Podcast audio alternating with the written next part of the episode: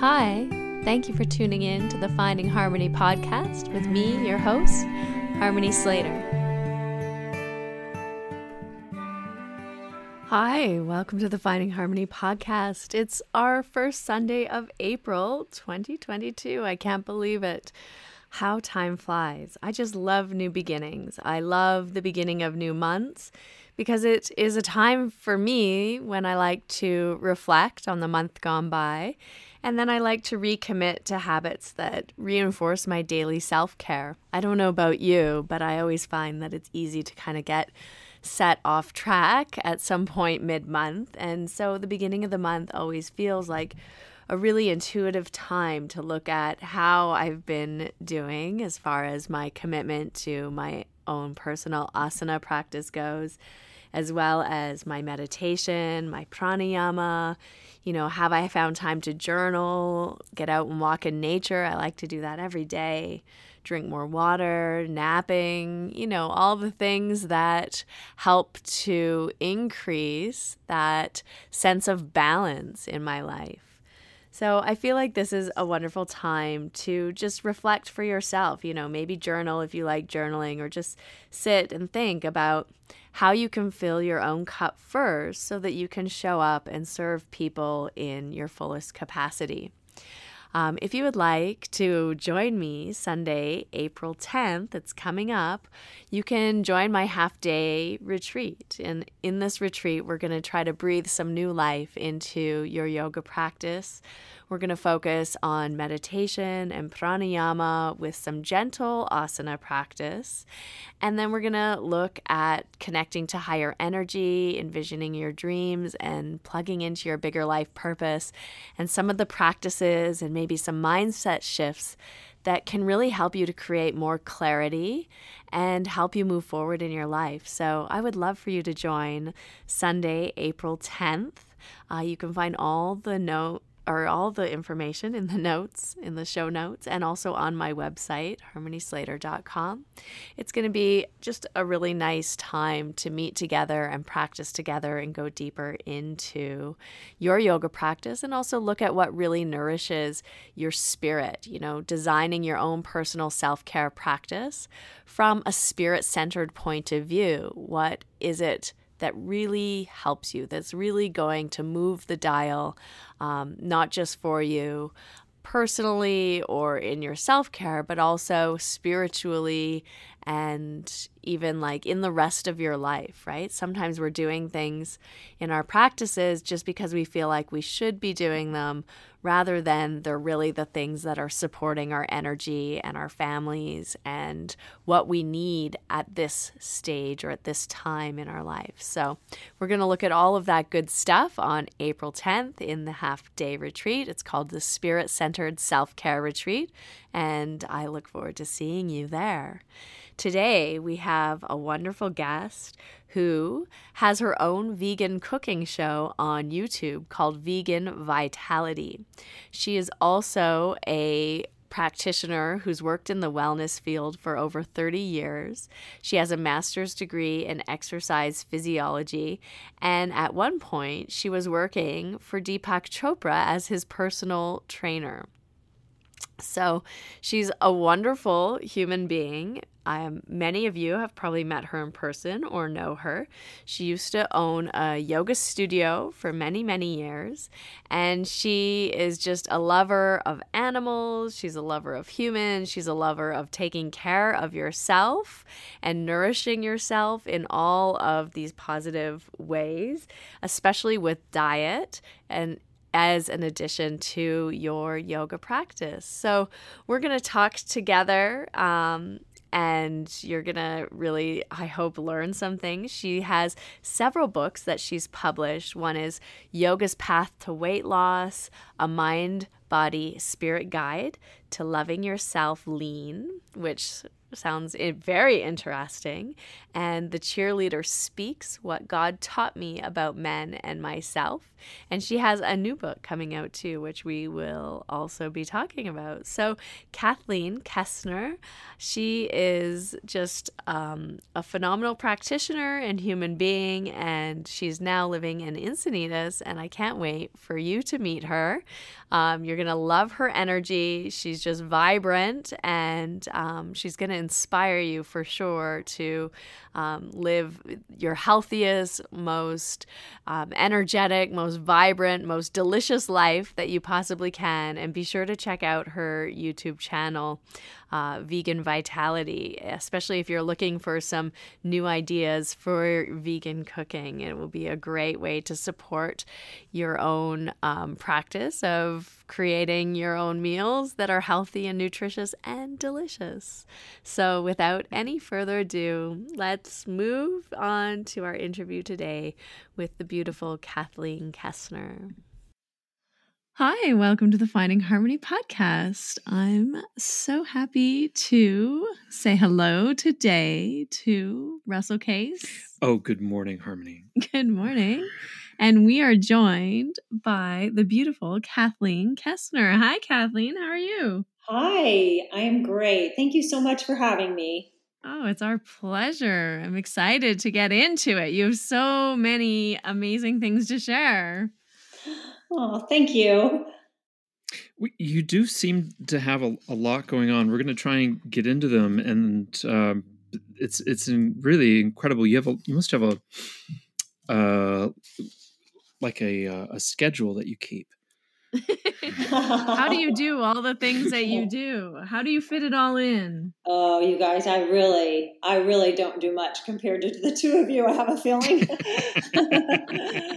I have, I have a, a, real. This is the best chapter of my life, really, for free time. But I, I do try to get things done when they need to be done. But I have a lot of time in nature, that's for sure. Oh, that's amazing. Nice. I, I just have a little intro uh, for our listeners in Florida. Uh, we I think we, we have a couple listeners in Sweden, Florida. Where else? Iceland. Iceland, yeah. Okay. also America and Canada. Well, I I, I said Florida already. Um, Kathleen Kastner, is, and I did I pronounce that right as well? Yes, great. Kastner. Kathleen Kastner is a yoga teacher, author, and vegan cooking instructor located in Encinitas, California. Yoga found her in 1993 while she was working for Dr. Deepak Chopra as his personal trainer. And her life began to shift in a positive direction. She has three cats. We saw one of them, a little white one Noah, uh, Elijah, Elia, Elijah, and Olivia and a stepmom to Caden and Kaya, who live in Las Vegas, which sounds very intriguing. Are you in Encinitas now? Yes. My husband Wade and I moved here from Kansas City seven years ago to, of course, practice with Tim Miller mm. and to be oh, close wow. To uh, Self Realization Fellowship, Yogananda's church. Oh my Yeah, goodness. that's amazing. You how long have you been connected with the Self Realization Fellowship? You know, since gosh, it's my life is such a long story. I don't know where to begin, but in, I was in Kansas City for 16 years, and believe it or not, there is a SRF in Kansas City. Mm-hmm. It's a mm-hmm. long story, but when Yogananda first came to the U.S., he did a tour, and he went to Kansas City and met a wealthy businessman named James Lynn, and James Lynn and him immediately connected.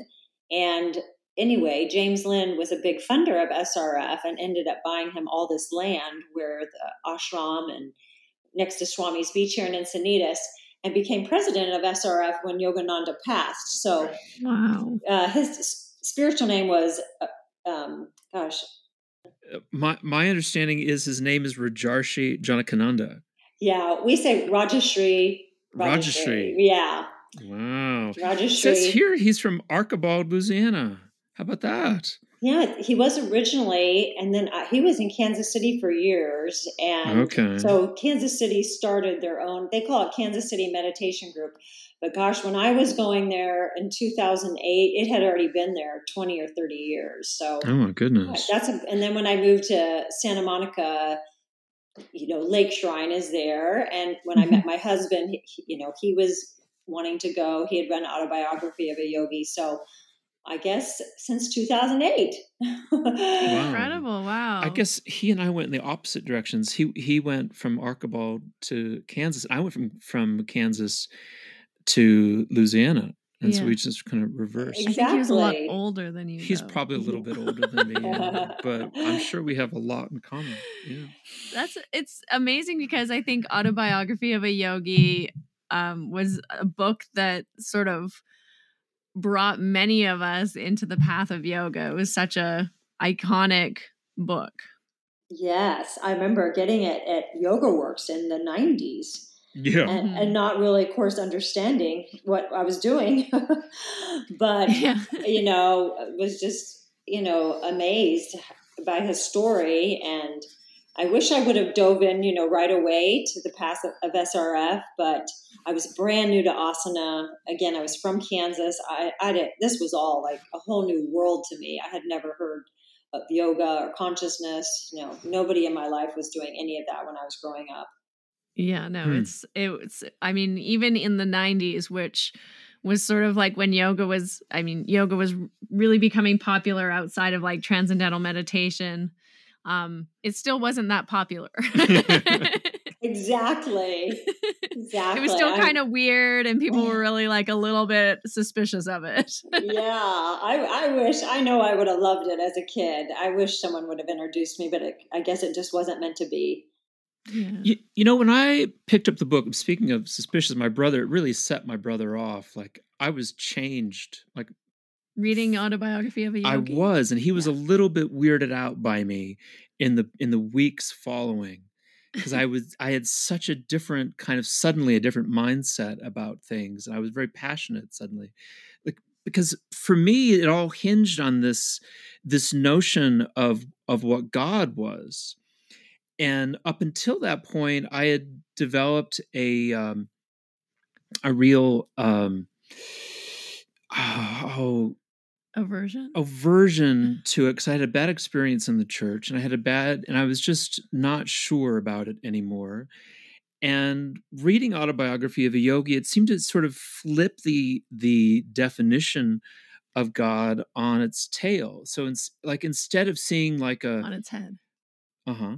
Instead of seeing like a presiding judge hanging over me, it was, you know, this kind of understanding that all things are consciousness and all things are God. And it it let me be passionate about my spiritual path in a way that I that I was really frustrated with previous to that.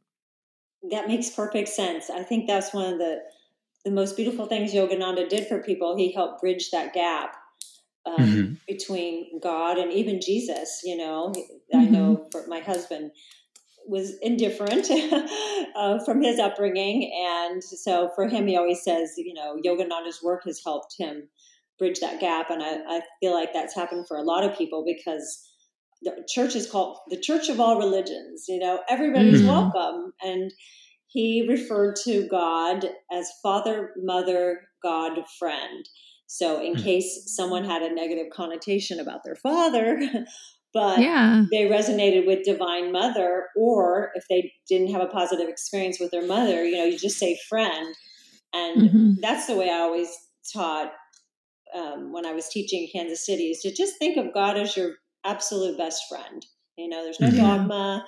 There's definitely no guilt and shame. Nobody loves you more than Mhm. God, and Yeah. just to, to see it in a positive light. Because even though I was I was raised going to church, for some reason my parents never talked to me about God or Jesus. And you know, my dad carried the cross, and we went, but you know, they didn't talk about it at all ever. I don't know why. But so for me, maybe it was a positive because I always thought God was love, and I I would look up at the cross and and felt love. I just I just it was always a positive for me, so I always felt really Mhm. lucky for that. But for people who had a different experience, that's why you know, one of the many reasons Yogananda's teachings have resonated with people all over the world.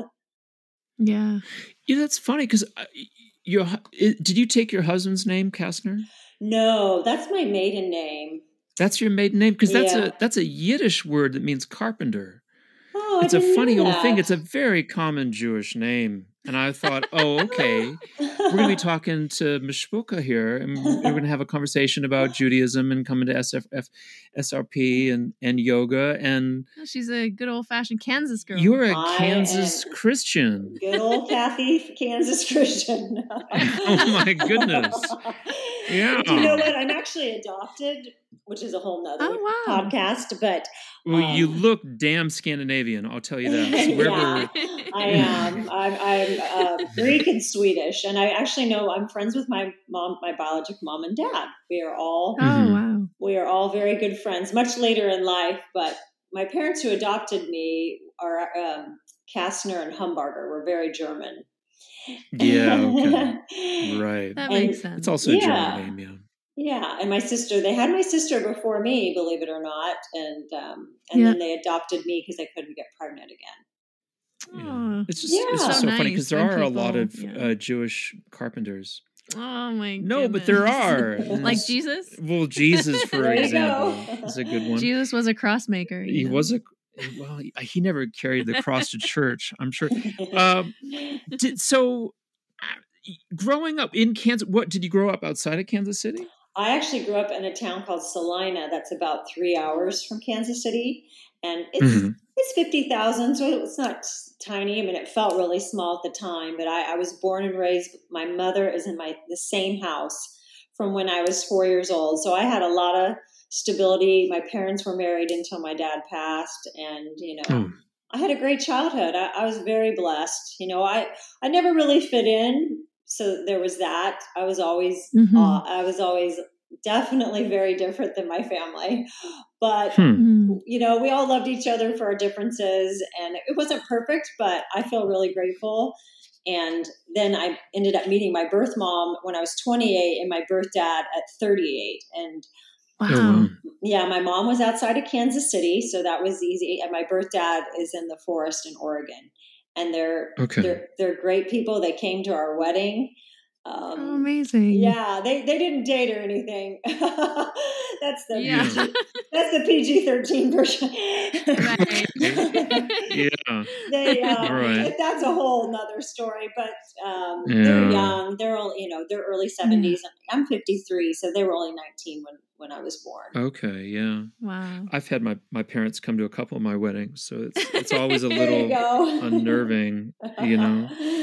Yeah, it must have been it must have been fascinating for them to see each other again. Yes, they um, they had seen each other at a class reunion bef- right Okay. before, but they didn't know yet. And then it's such a long story, but my mom was a little confused on who the father was. But once once she figured it out, I, I got a I did a DNA test, and it was him. And he's really great. Hmm. He's very much a hermit. No cell phone, no email, no answering machine, but he still calls me and checks up on me, which I think is very Oh. sweet. Nice. Yeah, Was he he never the had- Greek one? He or is the Greek. Swedish one? Yes, he's Greek. Yeah, Greek. he was the Greek one. Zeus. Oh my goodness! and yeah. um, yeah, so and he never had children, so that that was a big deal when we met. Yeah. You know, he could have completely, you know, said no, thank you. So I got really lucky. right. And my parents who raised Mm. me, unfortunately, my dad did not get to meet my biological dad, but he got to meet my mom, so that was that was nice. Okay. Mm, so nice. Yeah. Yeah, That's yeah. amazing. That's just such an incredible an incredible life story too to have these different influences and and people like all so connected to your heritage. Yes, it's pretty amazing. When we were standing at our wedding, my mom was my birth mom was on the right of me and my dad was on the left of me and it was like this is the first time the three of us have been together since basically I was conceived. And I felt Yeah, this oh, wow. wave of energy go through through all three of us. I I really did. And I was like, wow, that was pretty powerful. So I just take it that I was supposed to come to that to the planet at that time in history and they Yeah. they were the ones that got me here. So I'm I'm very grateful. Very grateful she had me, and um, very grateful she gave me up for adoption.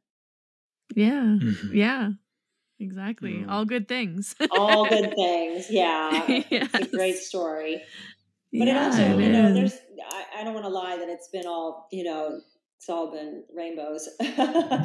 No, Yeah, but- no. I but yeah. probably Nothing's ever been a, Yeah, just a rainbow. probably especially growing up there was a lot of like challenging times emotionally for you too Yeah, I think all adoptees. I mean, we, we can be, Yeah. you know, very screwed up for sure, and angry is the other Mhm. that kind of Mhm. thing because you just there's just this subconscious thing that you've been you've been taken from your source, and so I've read a lot of books about it. I, I have friends who are adopted, and so everybody's got their own story, but ultimately you have to trust that it was all divinely perfect, even if you don't understand it, and, and really just move Yeah. forward. Yeah, move forward. mm-hmm.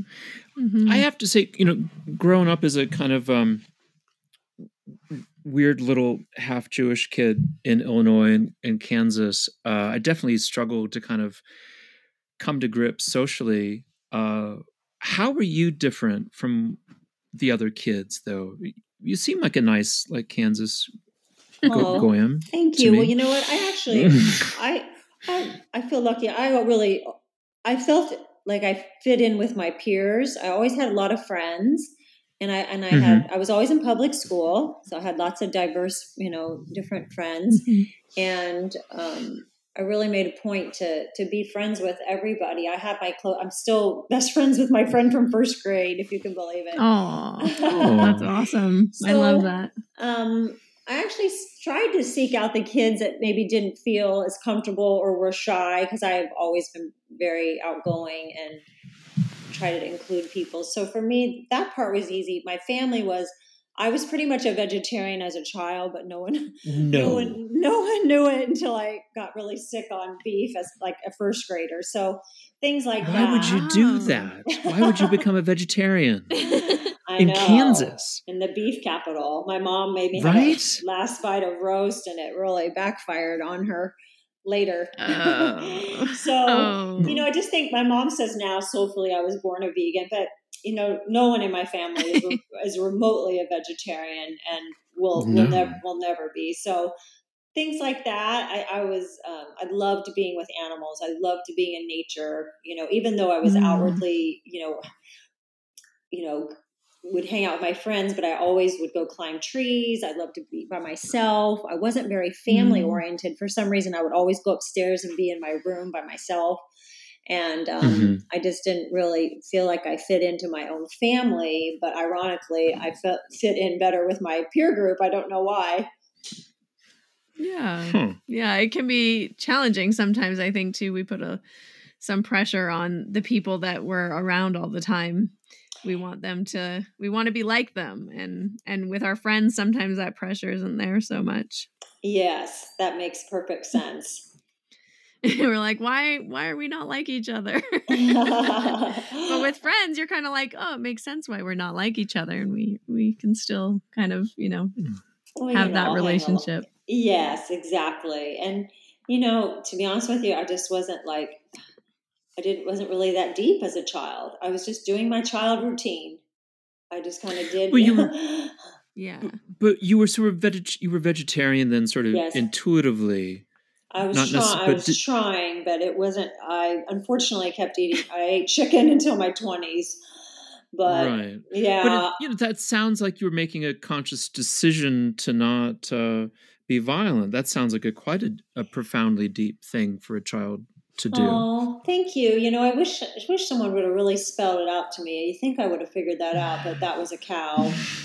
that the ham that the ham was a pig. I mean, I would have had a I would have flipped out. You know, if someone would have taken Yeah. me to a farm sanctuary. I don't. I, I mean, it's really mind blowing that I didn't quite figure that out. You know, you there's these Gandhi like children now who immediately make that connection. You know, so I Mm. wish I had, but um, you know, my dad had my dad t- died of type two diabetes in his sleep. He ate a ton of Oh. animals, unfortunately, Well, and he's Greek, isn't he? well, I'm sorry, her- that's that's the dad who raised adopted me. father. Adopted Yeah. father. Okay. Yeah, my adopted father he was always, German, wasn't he? yeah, and he always struggled. he he struggled with his weight and food and alcohol, and he was still the yeah. nicest member of my family. But so we would like jog together when we when he was young, but then through the years, the the food addiction really took over, and he wasn't able to mm-hmm. exercise mm. that much anymore. You know. Mm-hmm. Yeah, it's so hard too. I think when um, people are really struggling with their weight, and especially as you get older, it just gets harder and harder to um, lose weight and get in shape, and like, and then you're already struggling, and then you can't really exercise the way you want to exercise because you have this massive obstacle that feels yeah. like yeah. it's not moving i see it also with my father it's it's really frustrating for him.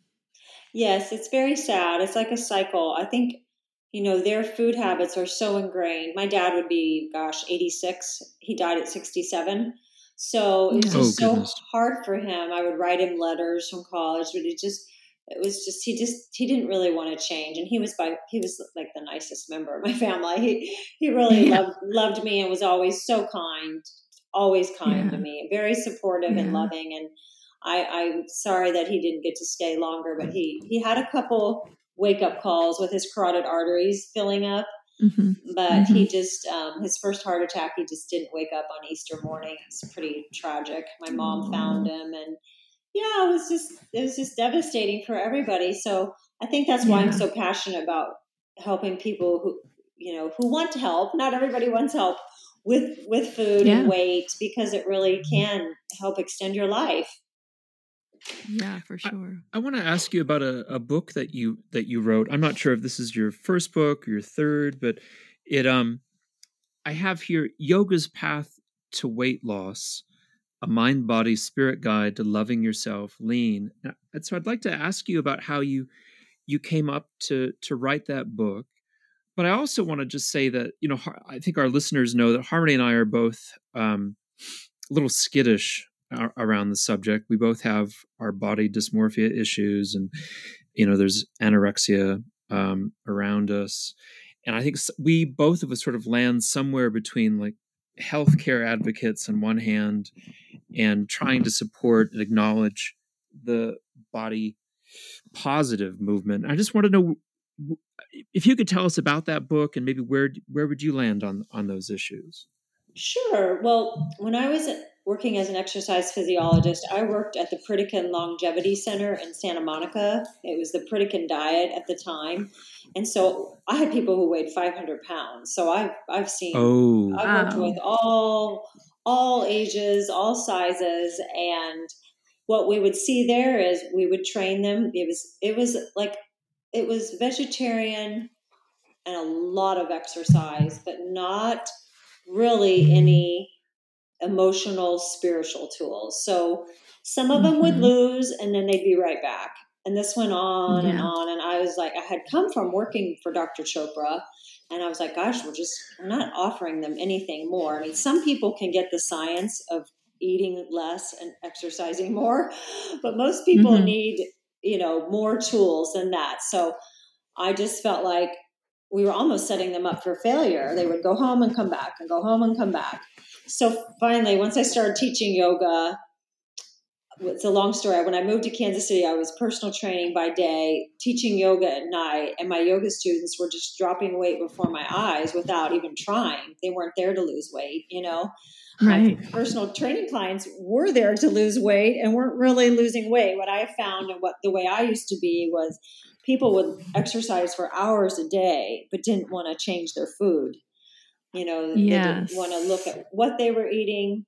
For me, it was how much I was eating and so here comes yoga, and I wasn't trying to lose weight. And I, you know, the same thing for me. Like I just dropped ten pounds without even trying. So through the years, watching people come up to the front desk and just even just looking at their face, you could tell they were mm-hmm. losing. You know, without like analyzing their body. So I was like, you know, this this is really the most effective form of weight loss, especially Ashtanga.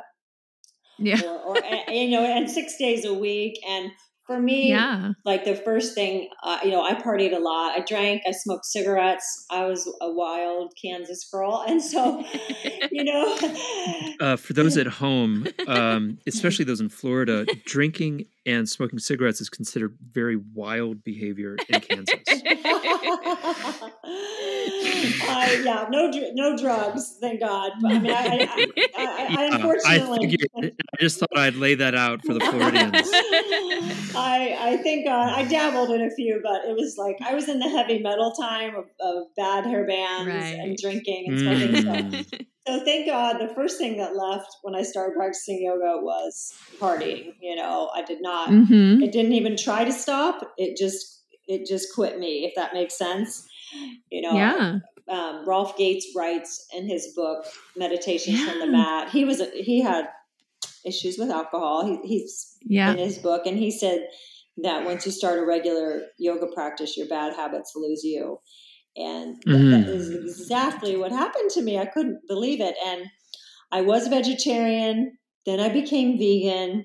And this didn't happen overnight, but it, each year, like something was dropping. And then the mm. real kicker was caffeine. I had been on coffee for 20 years, you know, yeah, like a lot of coffee. And so, and, and it was such a miracle. And then I just I quit all caffeine 14 years ago, which I never thought I would be able to say. And that wow. for me was, I think it was from yoga. It was, it was from meditation. It was from God. I knew God wanted me to quit, and I just kept doing it anyway. But finally, I had a big clarity gong, and I, I quit caffeine. So, um, but back to the weight loss. So when I saw these people losing weight, and you know, this went on for ten years before I wrote the book, and I just thought, you know, diet and exercise just doesn't work for everybody. People need more tools. So I wrote the book, and it's basically asana, meditation, walking in nature, mm-hmm. praying, and affirmations. So that people mm-hmm. had some emotional and spiritual tools to go along with the diet and exercise. And it was vegan because I really believe that a low fat um, vegan diet, plant based diet, is is wonderful for weight loss. Mm-hmm. It really yeah. helps hmm. people hmm. because it has so much fiber. It has zero cholesterol. Um, obviously, the ahimsa aspect, you know, you're not ingesting yes. anything that's been tortured or fear. And um, I ended up getting certified in plant based nutrition with the Physicians Committee for Responsible Medicine. So I I follow nice. those yeah. plant based doctors like Dr. Neal Barnard and Dr. Caldwell yeah. Esselstyn. So and yeah their work is I love those guys. Do you? Okay. Yeah, yeah, they're they're amazing and they have a huge following the the whole food plant-based uh, diet people who yeah. do no no oil or and very low fat. Dr. C is it C Campbell? Mm-hmm. Yeah, T Colin Campbell. Yeah. He T wrote, Colin Campbell, yeah. He wrote the China study. And, yeah, that's um, a, that's an amazing book. It's an amazing book.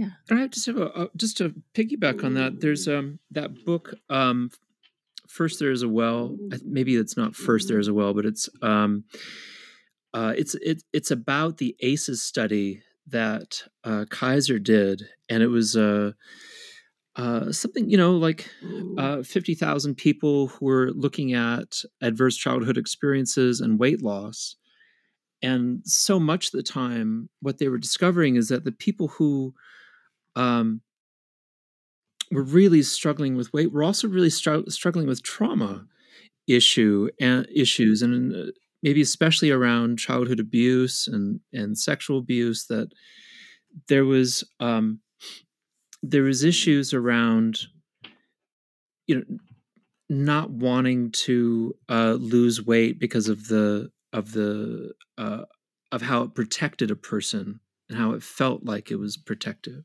have you ever did you ever see those kinds of did you ever yes, see that that study? Absolutely. It's almost textbook that somebody who might be very heavy has had some kind mm-hmm. of trauma or abuse and is using it as protection so that mm-hmm. they, they, don't want to be touched right. and they don't want someone to be attracted to them. You know, I think it's yeah. I mean, I, I feel like it would be very subconscious, you know. Yeah. Yeah, of course. Yeah, and there's but there's there's also you know ethnicity issues as well because you know maybe um, for for a white community maybe uh, weight is less attractive than say an African American community where it can be uh, very joyous uh, yes. to be a little heavier and be very attractive and and celebrated and so you know these things kind of come in into play as well. I think it's fabulous that it's celebrated. I love that.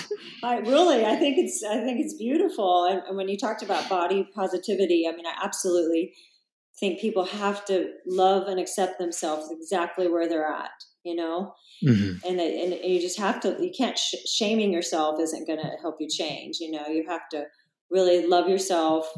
And if you're interested, you know, in changing your body or or improving your health, you know, then that's up to them. That, that's the one thing I worry about when someone's really heavy is I worry about like heart disease in, in a young person yeah. or, or cancer or diabetes or high cholesterol, high blood pressure, because I have seen it in even children.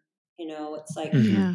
Heart, sure. heart disease. We think it's just for grandparents, you know, and right. Our food system, it used to be. I, I know it used to be. Like, you know, sadly, uh, my third grade boyfriend. I know that sounds hilarious, but he died at fifty of his first heart attack already. So I just think, you oh, know, goodness gracious. Yeah. food systems change so much, and people are more sedentary. Mm-hmm. So I absolutely want people to love themselves where they're at, and and you know you know also consider the health aspect of it hmm. yeah i think that's so um important like that part of it that that there's i think those underlying unconscious blocks where you do feel shame or you do like feel hatred for parts of yourself actually um act against you in like moving towards whatever you're wanting to move towards right? If if you're yes. actively trying to to change your body or your health it's like you almost have to befriend yourself yeah and like develop that self compassion and really like love yourself like you're saying and and be joyful about you know the things you can do. And because you you can only really build on the positive. If it's if it's so negative then it just stays like it it stays in that really stagnant negative state and that's not going to help you know move you anywhere really. Oh it's very true. I remember louise hay saying yeah. it's something i'm going to i'm going to paraphrase if if hating yourself hasn't worked try loving yourself instead something like that. Yeah that's beautiful. And that's you like know, one of the everything Mm-hmm. One of the, the best things that ever happened to me was was I, I got to make out with Louise Hay at a party in Encinitas in Carlsbad. Did you? And you know, she was a she was a little bit older than me, but I I can like a lot older. I can right now very clearly feel her tongue in my ear. And I just want to say a big shout out to Louise. We miss you. R.I.P. Louise. that was a good night. That was a good time. Um, she did not remember it as well as I did the next day, but um, yeah. You are so funny. Were you, I was at her 90th birthday. Were you there? wow. I'm yeah, you know, I've been wondering if we've been at a couple of parties together because Louise Hay's 90th, I think I was at Louise Hay's 90th. Um, I was at a at a party at Deepak Chopra's house and General Wesley Clark was there and it was like a mindfulness uh fundraiser and I was wondering if you were at that party. You know, like ten I, years ago. I was I was not living here. I when I worked with Dr. Oh, Chopra, yeah. was twenty five, almost thirty, actually thirty years ago when I met with him, and I I um, have been to other things at his house, but it wasn't that same party. It was so funny. I, I was in line behind the guacamole, uh, and and uh, I kind of felt like I'd butted into to General Clark, and I and I just said, yes sir you go you go right ahead sir just go right in and he kind of looked at me like are you taking the piss right now? You making fun of me because i'm a general? What the fuck are you doing? And i was like oh this is oh, i'm never going to be friends with this guy. And then it was like the rest of the night i would just like i was watching deepak just kind of avoid people and he um would oh. like kind of like hide a little bit behind the curtains hide behind a pillar, hide behind the mm-hmm. guacamole stand. I was like, wow, this guy, he's kind of shy, isn't he? Yeah, I, I, when you said that, I was kind of surprised he opened up his home to a fundraiser. That was, I was like, I was, um, I was surprised. Yeah, yeah. Dr. Chopra's yeah, fun. Was... He's, uh, you know, when I see him, you know, he's cute. He's like, because when, when I met him, neither one of us were doing asana. And oh, really? Yeah, we were like cardio and weight people. And then through his staff, they taught me my first sun salutation. It oh, wow. It's a long story. I worked at a hospital and I was at Center for Sports Medicine, and he had the Center for Mind Body Medicine upstairs. And when I became his trainer, we ended up putting a gym in his house, and I trained he, he and his wife. But then staff taught me sun salutations. That led me to my first class. Um, mm-hmm. I started with Vini Yoga in right. in Solana Beach, and God, I was so pathetic. I was like just trembling in triangle. I was just profusely sweating in triangle because I was so tight from being a fitness person. It was just. Yeah, yeah. I was gonna say, were you kind of like muscly? yeah, I had, you know, I, was, I, you know, I probably some people think I looked better, but yeah, I was, I was a lot bigger then. I, I, was bigger, and I ate a lot back then too. But um, yeah, mm, and then when right. I, my first shavasana, I was just like, I mean, I had silent tears coming down my face. I, wow. I had no idea what was mm. happening. And so, unfortunately, I didn't go a lot. I would go like once a week. And then yeah. I moved to Santa Monica to work for Pritikin, and I started going to vinyasa classes at Yoga Works with Max Strom. And then I then I realized that yoga could really move and be more cardio, cardio like. Right. Mm. So, which yeah. was really fun. And I remember him saying, I think you would like Ashtanga, but I didn't I didn't know what that was yet. And I tried going to one of Maty's Mysore classes, but everyone was just flying around me and I had no idea what was going on. Right. you know, they weren't hmm. going to give you a private or hand you the sheet. Now I understand. But when I, I moved to Kansas City, I, I moved there and actually just meet my birth mom and I decided to stay. And um, they brought in this wonderful woman to our yoga studio named Lori King from Chicago, and I have never heard of her. It's like she was an angel. She dropped into Kansas City, taught us an Ashtanga workshop, and she just blew my mind. I, I was like, wow. I, it was 25 years ago this month. I remember just watching her going, I want to do that. You know, she was mm-hmm. floating and doing everything, and she was so. The best part was she was nice she was yeah. so yeah. Isn't that isn't that a rarity sometimes? Yeah, totally. She, That's good. she, yeah, she was so nice and so kind, and and then she disappeared. She went to Rome. She returned to her Catholic roots and got a PhD in theology. And literally, no one's ever heard from her again. wow. I think That's she, a shame. I, I, think she levitated in Rome. I don't know what happened to her. Yeah. But she mm. really Incredible. she changed my life. I mean, I started practicing with a few friends with some VHS tapes from David Swenson and friends, you yeah. know, and and then we we added an Ashtanga class to the schedule, and then the teacher moved, and they asked me to take it over, and that's how I got started. That's amazing. yeah, and then I, I just ask. yes, please.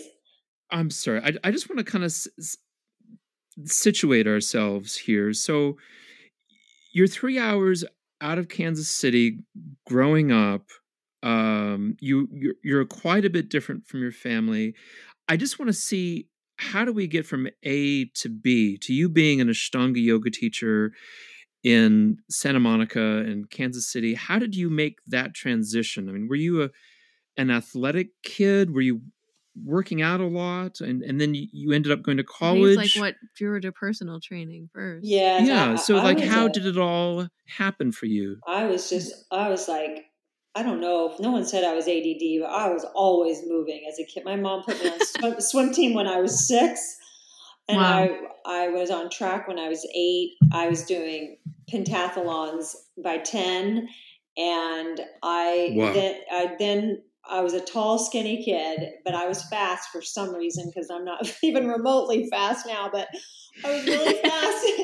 and then you're going to laugh. It just all came kind of, I had so much anxiety about competing that I just, mm-hmm. I just took myself out. And my mom took me to the doctor. I was supposed to go to a national pentathlon and I was, I think I was about ready to have a nervous breakdown and my, I was only 10 and my best friend had invited me to Hawaii and the doctor said, send her to Hawaii instead of the track Whoa. meet. So I did, and I was really glad because I, I was not in my soul to like win and beat people, you know. Right. hmm It just happened to be that I was athletic, and you know, people thought that that's what I should do. And then I actually be, started dancing more. I did ballet, tap, and jazz all through high Oh, school. nice. I wasn't, you know, like an exceptional dancer, but I enjoyed it. And then I started jogging for fun. I would do, you know, but of course it was always obsessive. You know, I'd run six miles every day instead of Right. one mile. You know, if I could have just done one mile, I might have. been- Right. And then I started lifting weights and going to aerobics and all the things you did in the '80s. But it was it was always too much. You know, I would run to the YMCA, high high kick in an aerobics class, then go lift weights, and then run home. And I was just like, Right. I don't know what I was doing. I was doing, Mm. but you know, looking back, some you know, I've heard people say, you know, what were you running from? And I don't, I really didn't sit around feeling like I wasn't good enough or wasn't worthy, but something subconscious was was driving that obsession Yeah. with exercise, and you know, and then I started controlling my food. I wouldn't eat enough. And then I, Mhm. then later I would be the opposite. I would eat way too much. You know, I was just, I would never had anorexia or bulimia, but it was definitely not a good balance at all. Right.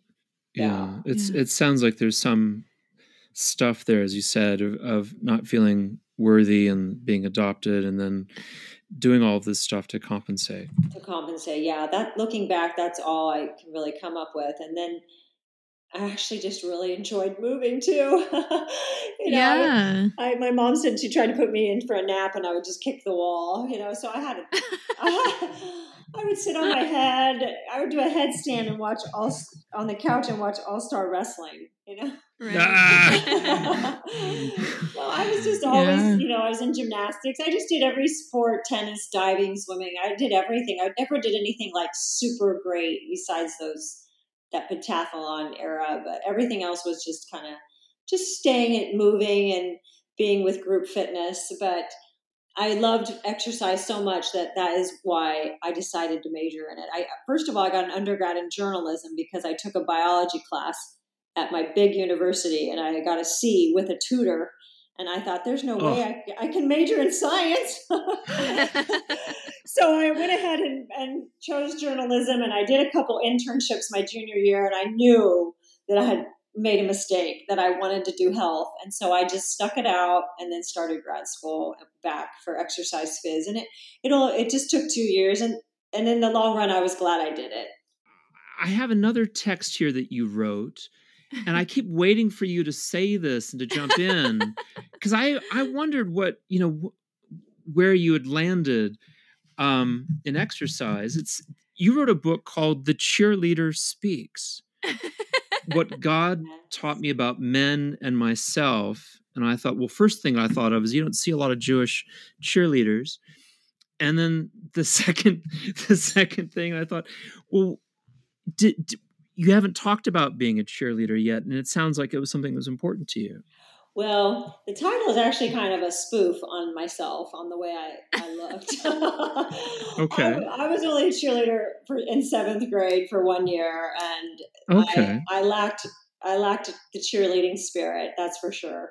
I was very Oh, you did. I was very bored. It was very linear. I just thought, what the hell am I doing on this basketball court? you know, I just, it was just kind of like, well, I fit the stereotype. My sister was a cheerleader, but boy, after one year, that was it for me. So that's kind of a joke that like men, ex- Oh, men expected me to be like that, you know. the And, you know, cheerleader. yeah, like, my friends say that I'm a cheerleader like for them and their lives. So I like that kind of cheerleading, but um Yeah. like yeah, and that was before the age of cheerleading when it was intense gymnastics like it is now, you know, with the pyramids and the flipping and this was just standing there on the basketball court. So I, I actually never did it again, but um yeah, my that you were in the pom poms and high kick era. yeah, yeah. and then I was, you know, in high school we had dance teams, so that was a little better. At least I was, you know, dancing and moving. So, but I, I was Yeah. your, you know, I looked like your stereotypical cheerleader, but I always dated the bad boys. Always dated, Oh, like, I mean, like, been there's kicked a out of. special allure. to Yeah. that point. Yeah. yeah I, and unfortunately i did it for about 20 years and started in seventh grade and my first boyfriend had flunked twice if that tells you anything and hmm and the counselors were not happy that i was dating somebody and i really They didn't talk to you about who you were dating, did they? yes they called me into the office oh like we were my worried goodness! and that what did that do that made me just love my boyfriend more right. That's nuts. yeah I didn't know counselors did that. Hey, I, I was I was so mad. I was Yeah. like, I thought it was appalling. none of their business. It was absolutely none of their business. And, anyways, but Unless your parents had told him to do it. no, my parents were so. I know my parents were not happy, but they just my parents were just so mute. They just never talked about anything. They, they just let me like flounder and figure it out. But yeah, I I dated, but it was it wasn't that they were bad men. I just kept picking addicts and musicians and artists, and they were always sexy and terrible Yeah. for me. Artists, huh? yeah. Yeah. Okay. Mm. Yeah. Those are the worst of them. Yeah. They they like a lot of time alone. I'll give them that. Yeah. Yeah, no, Yeah. artist. My yeah, I dated an artist for a long time, and he was a great guy. I loved him a little too much. Was the problem? Mm. Mhm. yeah, but you know, I think that's probably also Harmony's problem. Yeah. I heard your little artist there. Yeah, yeah. I might need your book. yeah. Yeah. So- So, what did God teach you about dating artists? well, with artists, my artist, unfortunately, um, didn't tell the truth. Oh. oh yeah. yeah. Well, And liked- art is a liked lots- lie that tells the truth, though. That's what. That's what art is. He would love that. Yeah, you know, Yeah. just um, not not monogamous. You know, it's pretty Yeah. heartbreaking, but you know, I just finally had to. My husband now is just so different than anyone I ever dated, and that's that's why I married him. hmm he was really kind, and my artist was really kind too. But I just, you know, not being faithful and lying, I couldn't deal. I put up with it for many years, but finally, I I did change. But I felt like I felt like the universe kept giving me the same lesson, like over and over and over, until Mhm. I stepped off the wheel and made a different choice. And so I, I finally did when I met my husband. Well, before I met my husband, my friend said, Did you ever think about praying for the man God chose for you? And I had never done that. I had never even, Huh. I had done that with work and where I was living, but I had never said, Who do you want me to marry or date? And so when I did that, it's like the whole world shifted. And then he showed up in Jorgen's Mysore class like within 10 days. That's amazing. It is amazing. That's interesting. I had a I had a friend once tell me that she um she had decided to start uh, dating women and she said she was complained and she said, "You know, I'm attracting the same dirt bags that I was that I was attracting when I was dating men." and I said, "Well, I said, well, maybe that's because you're you're sitting there, you know, attracting people. Maybe you should go look for the person that you want to date." Mm. rather than wait for them to come to you. And it, it sounds like that's what you did there. You made a prayer and you went and found, you discovered the man that, that you wanted. I, I really feel like it worked. I would I would read all these things about spirituality and dating and making your list and manifesting, quote unquote. And finally I read this book. It was a chakra book and it said, write down everything you want. And I thought, oh no, here we go again. And then I and then at the end she said, now go burn it over the sink because what you want might not Oh. what what you want might not be good for you and that that really resonated with me and it was it was true and so and my husband was very different then he had been a police officer for 10 years way oh. way before i met him i mean he has long hair now you'd never know but he was a cop he'd been a cop he um, was miraculously vegan because he'd had cancer and had to change his whole diet and, and Wow. lifestyle yeah he Yeah. he was was super kind. Our first date, he invited me over. He cooked me a vegan meal and gave me Reiki, and I thought, where do I sign? Where? I did. I, I I stayed way too late and drove home at like three in the morning, going, "Oh my god, I'll marry you tomorrow." and I did. That's I married, and we married six months Married later. him- So yeah. yeah, That's Wade is. Wade Wow. is super kind. He he is a giver, you know, and but a lot of that I had an astrologer, and I'm not really into astrology to be honest with you, but when I was younger, I had an astrologer say to me, he said two things. Let's see if I can remember them. Did you ever think you're attracting project men because you don't have to look at yourself? And I was like, Oh, oh wow. wow, that was a doozer. Yeah. And I thought, You can work on someone else rather than yourself. Yeah. Yeah, here I'm. Yeah, exactly. And then, oh, did you did you ever think you're afraid of an equal? And I thought that was Mm. not that I was better, but just like someone like you're taking care of you, I'm taking care of me, and let's come together. Right. You don't need to fix me. I don't need to fix you. And um, Mhm. so I feel like you know, there's a saying that you are the common denominator in all your relationships. So it's easy for me to Yeah. sit back and like go, oh, well, I'm going to blame him. But obviously, I was attracting. Um, I thought this was what I, the love I deserved, you know, whether you were, you know, Mm. whatever you were doing to me. So something in me felt, but I, you know, I, the more I read about spirituality and relationships, if I could just, it's back to the self love, you know, if I could Mhm. you know, love myself enough to know that I, I deserve somebody who was going to be honest and faithful, that hopefully that would connect up instead of me always attracting the other. So I felt like God was trying to just say, you know, you, you can have, it can be different, but you've got to realize your self worth first, you know? Mm, yeah, I think that's like such an important thing. I mean, it's it's sort of a beautiful kind of central theme in in both of the books that you've written and that we've talked about here. But if you don't believe that you deserve, you know, whatever to you know lose 10 pounds or to you know not have heart problems or high cholesterol or right if you don't have that sense of self love and and really like cherish yourself it's really hard to make those changes and same in relationships. If you don't feel like you deserve respect or you know you're just um not loving yourself people kind of treat you or mistreat you and the and you allow it right? Or you, you gain some weight and you feel like you don't deserve love for having it. that's I true know. That's the yeah, inverse. Exactly. yeah I mean, and then it's like a vicious cycle that like feeds itself It's true. I did so much self help. I, I would just read self help nonstop. Not a lot of therapy, but I read so much self help. I have all these great quotes just memorized because so many people along my path helped me. So Deepak has a book. I think it's a path path to love, but he said you'll find love when you know that you are love. Ah, Mm. beautiful And it's very simple. And then good old Dr. Phil used to say you teach people Yeah. you teach people how to treat you.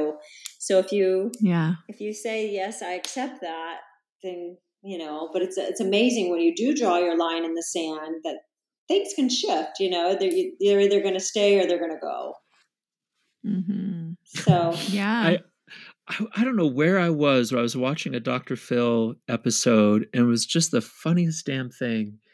Uh, I think we were together, Harmony, and there was a woman who was a single mom, and she had a kid that was bossing her about. He was We ten were years eating old, vietnamese and we were eating Vietnamese. That's right; it was the only thing on TV. And uh, no we were in the restaurant and it was on TV. eating. Vietnamese, watching it Yeah, on because the TV. it was on TV in the restaurant. It was we, on we TV had in no the restaurant. choice. That's the same thing. That's exactly the same thing. Don't be ashamed of it. We were watching the show, and um, this kid, this ten year old, is it has a little man cave where he plays Call of Duty all day long, and he bosses his mom about and tells her to get more food or pick this up. He doesn't do anything, and Dr. Phil and she's like presenting the situation. And Dr. Phil, and he says, "Well, My kid's unmanageable and abusive. uh, I know what's wrong with him.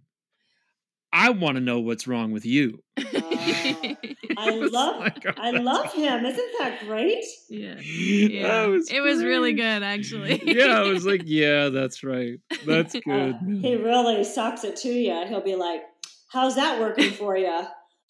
Mm, Yes, yeah. yes. Exactly. You're like, "It's not."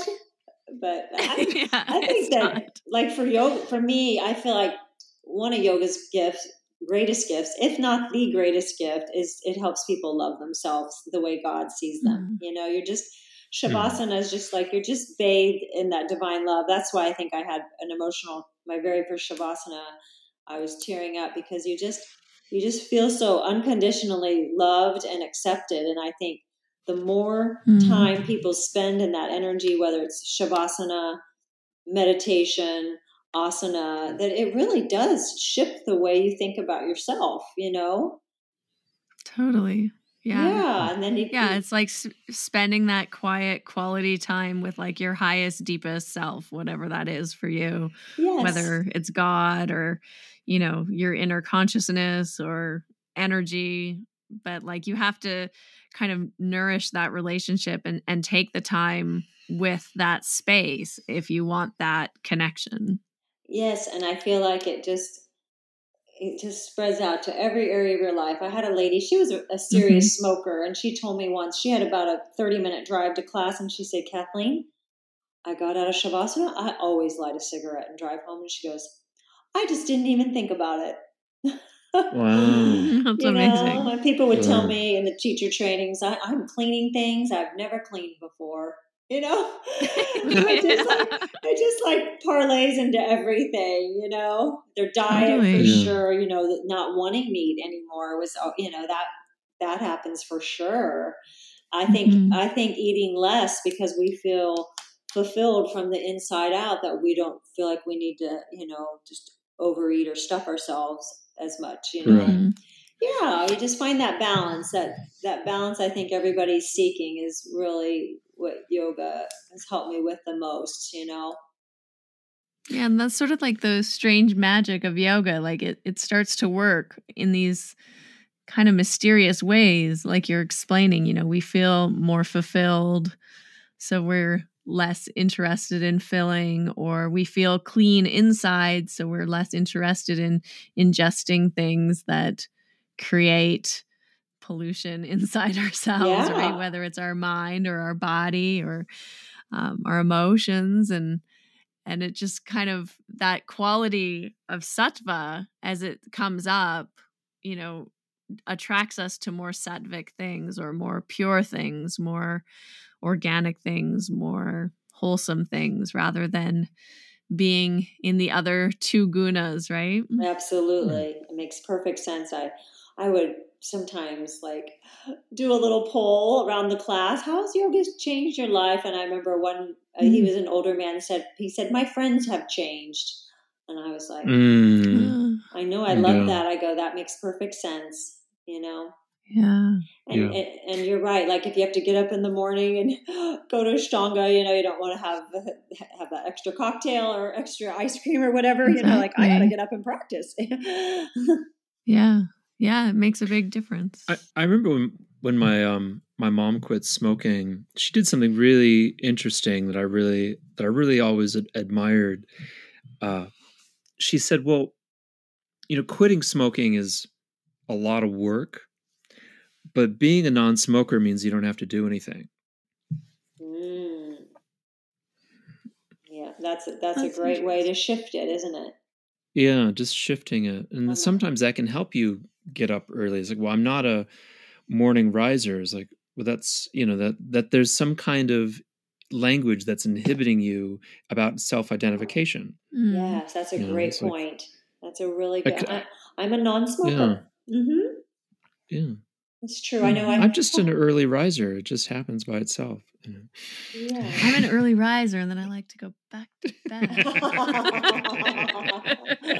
Yeah, I wake up three, four in the morning, I stare at the wall, stare at the ceiling. I'm an early riser. Yeah. I like that. I do hope that you know yoga comes back. That yoga studios, you know, rebound from the last couple years. That Mm. there are more in person you know, I think it's so good for people yeah. to have that to you know have somewhere have to go. A place to go. Yeah, yeah, yeah. absolutely. That's nice. I would just want a place to go. I'm not an early riser. I just like having. A, yeah. I like having a place to go. Yeah. Yeah. I just think it like sets the tone for the rest of the day, and and just the friendships. Even you know, even if you don't, even if just saying hi, I think it really helps people. Yeah. For mm-hmm. sure, that community, that sangha, that support system. Yeah, I miss it. Mm. Yeah, you had your own school for 16 years. Yeah, and it's still there thanks to my dear friend Samantha Collinson. It's called Maya Yoga. It's just mayayoga.com in downtown Kansas City. And it's mainly Ashtanga based with just a couple of vinyasa classes. And they have great teachers and they have survived COVID. There were three other studios in that area that closed. So I'm wow. really, goodness. I'm, and I'm really grateful that um, yeah. it's it made it, it, and if it ever needs to change, I understand completely. But I, I started with a different yoga studio that I had for three years with a partner. And mm-hmm. in 1999, and it was like the second or third yoga studio in Kansas City, and it burned down. Oh, oh wow! It like burned up. and someone said, yeah. I mean, it was like they investigated, no one could even figure it out. And then somebody said, I heard Shiva came down on the yoga gallery, and I go, oh, now that I can wrap my brain around, you know. and like it was like you know, it was like you just said, it just shifted it, it turned it into a positive. Everybody was grieving, and I was like, you know what? And I went out on my own. Yeah. And so she she kept that one and moved it to a different part of town, and I stayed where we were, moved a block away, and it all worked out. And I Wow. I got to do it by myself, and it was it was great. It was you know as you know, it's a ton of work mornings, noons, nights, weekends. I mean, it was just it was it was all consuming, and I yeah. I I can't remember how long I'd had it. Probably eight years, seven years. I long story. I moved to Santa Monica and owned it long distance with the hopes of meeting my husband because I knew he didn't live in Kansas City, and it, and it actually miraculously worked. And I. I met Wade. It took a couple years, and I almost gave up. But I went. That's a phenomenal thing to say. You you uh, decided to operate a yoga studio remotely. Yes. Because you knew your husband, whomever that was. Yes. Was Whoever. in Santa Monica, not in Kansas City. Yes. I just I, wanted to underline that. That's great faith. Yeah, I, it's like, well, and sure enough, Wade was in Santa Monica yeah. for me to find and discover. He was. He, That's he, a hell of a thing to say. It was, uh, you know, it was really just from intuition, just from God and meditation and yoga. It wasn't like I heard a voice. You're going to meet Wade in Santa Monica. it wasn't nearly that that clear, but I knew in my heart. I had tried dating there for ten years, and I just was like, I know my person's not here. I had already lived in Santa Monica 10 years prior. And I, mm-hmm. I went back, I ran my studio long distance. I came home about every three months. I did everything myself from the computer. They faxed me every night. It's just such a long story, wow. but um, That's amazing. I, I, but it took me a year and nine months to meet Wade because I almost quit. I actually went back and put a deposit down on an apartment because I, I was like, gosh, this is so expensive. I don't know how I can keep juggling this, you know. And I was, and so, mm-hmm. and then there he showed up. So we we taught in Santa Monica together for one year. And then at the end of that year, uh, we would go back to Kansas City and teach, and we would have, of course, way more people back there. And I told him, I'm like, oh, wow. You know, we can pretend that we can afford to keep living here, or we can just go back and own our own business. And, you know, he was reluctant. And so I wasn't super excited, but I knew that we needed to do something. And so we did. And he really helped me and, and we rebuilt it back up together and they just loved him because we'd never had mm-hmm. a, like a lead male teacher and he he was newer at it so he had a lot of energy and a lot of charisma yeah. and um, so we were a good team and if it wasn't for him i probably couldn't have done it that much longer but we did it for another seven years together and then the two of you decided to move to, to Encinitas to be closer to the SRP, to the Society for Self Realization Fellowship, and and also be closer to Tim Miller. How did you you come to make that decision? Well, I, I feel a little guilt. I have a little guilt about this subject, but I just soulfully was was starting to really wind down. I was so tired. You know, I I was only 46, but I started I started teaching at 27. You know, I've been doing almost 20 years there, and I was just I was running out of energy and I just wanted to I wanted to get out before it got worse because I was already getting Mm-hmm. irritable and I was not my highest self. I was impatient. I was just like the writing was on the wall. I needed to do something and wait. wait I was like, I need to, you know, I need to, I need to sell it while I can. And he was upset with me, but you know, this is a imagine that because he was like, you know, we have we bought a house, we we work for ourselves, but I was like, I just I know when it's time to go and I have to go. So I got to go with Yoga Gives Back with Kayoko to India, Mhm. And I had just, um, I guess, hired a broker, and we were at the Ramakrishna Mission in Calcutta, and which Yeah. which sounds very exotic, but it was right across the street from Domino's Pizza, and Mhm. and very loud. I thought we Yeah. were going to be in these sprawling hills, but she said I had a really, you know, mystical or magical experience here, and so I was already praying to to God and Jesus and Yogananda and the SRF Guru. So I included Ramakrishna, Sharada Devi, and Vivekananda in my prayers that night. And the next morning, I kid you not, at five thirty in the morning, I look at my phone and my broker had the had the buyer for my studio. I was like, Wow. Oh, my word. wow. I was like, I knew. I was like, thank you, God. I was, I mean, we hadn't met yet, but I had such a good feeling. And then from there, uh, either we had just, I think we had already been to Mysore, and Saraswati was so nice. She let us do a drop in. And I said, well, can I at least go in the main shala?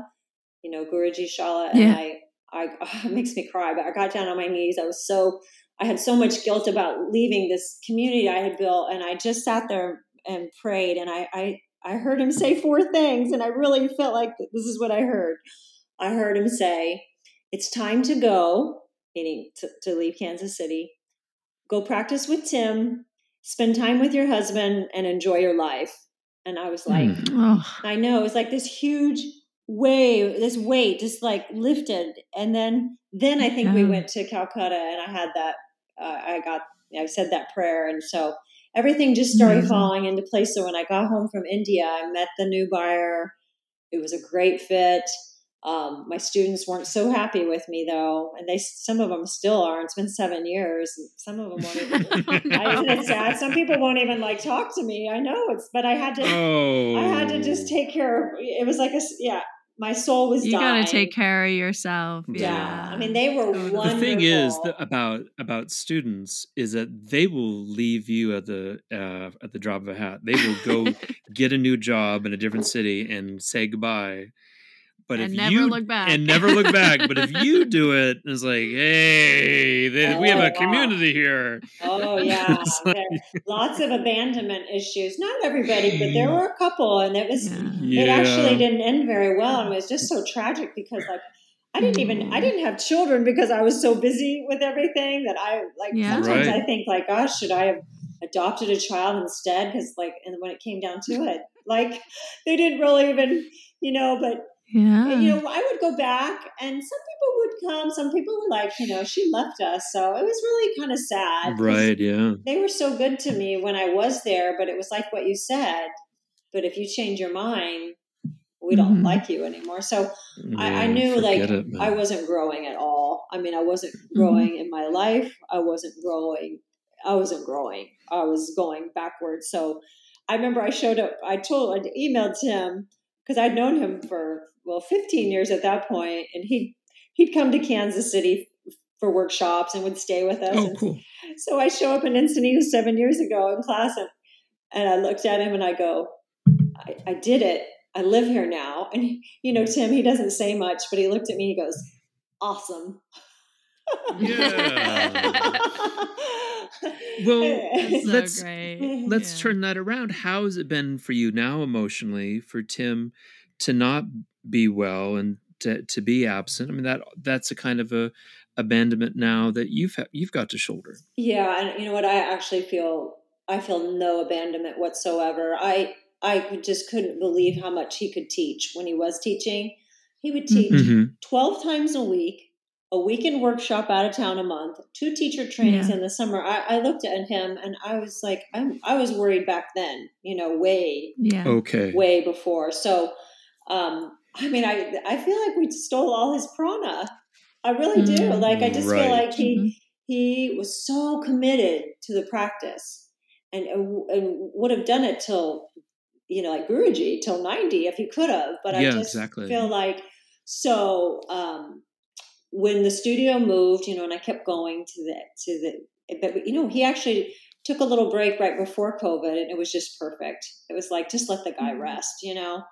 Right, I I uh, do not feel abandoned and not even one iota. I Yeah. I love him to the core. I send him birthday Yeah. cards and Christmas cards. Like I hope I get to see him again, and if I don't, I, I know he knows I love him very much. Yeah. So for you, you were able to have uh, empathy and and really appreciate what he needed. Absolutely. I I'm I'm just amazed by his dedication. I mean, he made it to almost 70, you know. That's just like incredible. I don't know how how Yeah. he how he did it as long as he could and he was always pleasant and so helpful. And so I got 5 years with him every day, which was just the best. You That's amazing. Yeah, and I'm so glad if I would have waited, I wouldn't have gotten that. And I had I learned so much. I had so much fun, you know, in the community. And of course, I miss it, but absolutely, I think he did what he. You know, at the end of the day, you have to take care of yourself. You know, Yeah. and people Yeah, people do. Will just like put yourself first. Yeah, you have to, or people just expect so much out of you. It's just impossible Mhm. and and you know Tim's kind of a shy guy and he's you know he loves to read and you know he's got his Mhm. own interests and he's got a family and I, I think it's great Yeah. Yeah. It's Mm. beautiful. Tim's such a beautiful spirit and an amazing teacher. Yeah. I was also very fortunate to be able to have a, uh relationship with him and practice with him. And yeah, I miss him too. Oh, I'm so Mm. glad I, I assumed you guys knew him really well yeah he's Yeah. he's legendary and always will be Yeah. I mean he just you know I, I feel like he he just deserves the best so um Yeah. we hope Yeah. he's we hope And- he's happy I hope I bump into him in in Jimbo's one day Yeah. well, you you have a better chance of bumping into him than we do, probably. Yeah.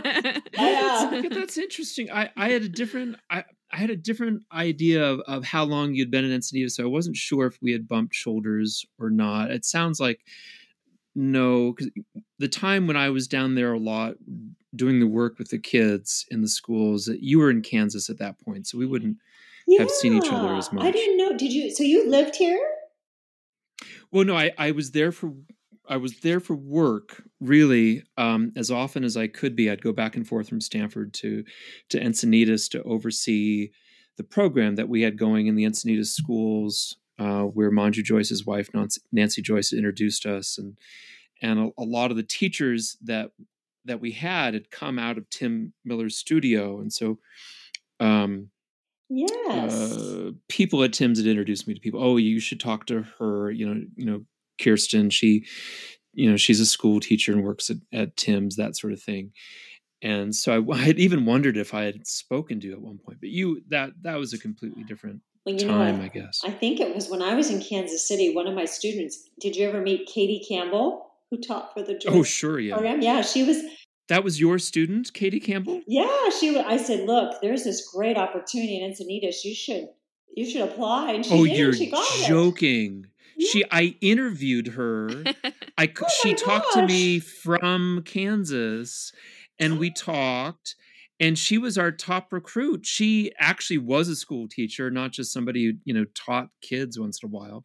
And so when she interviewed remotely uh, through Zoom, she had the top marks.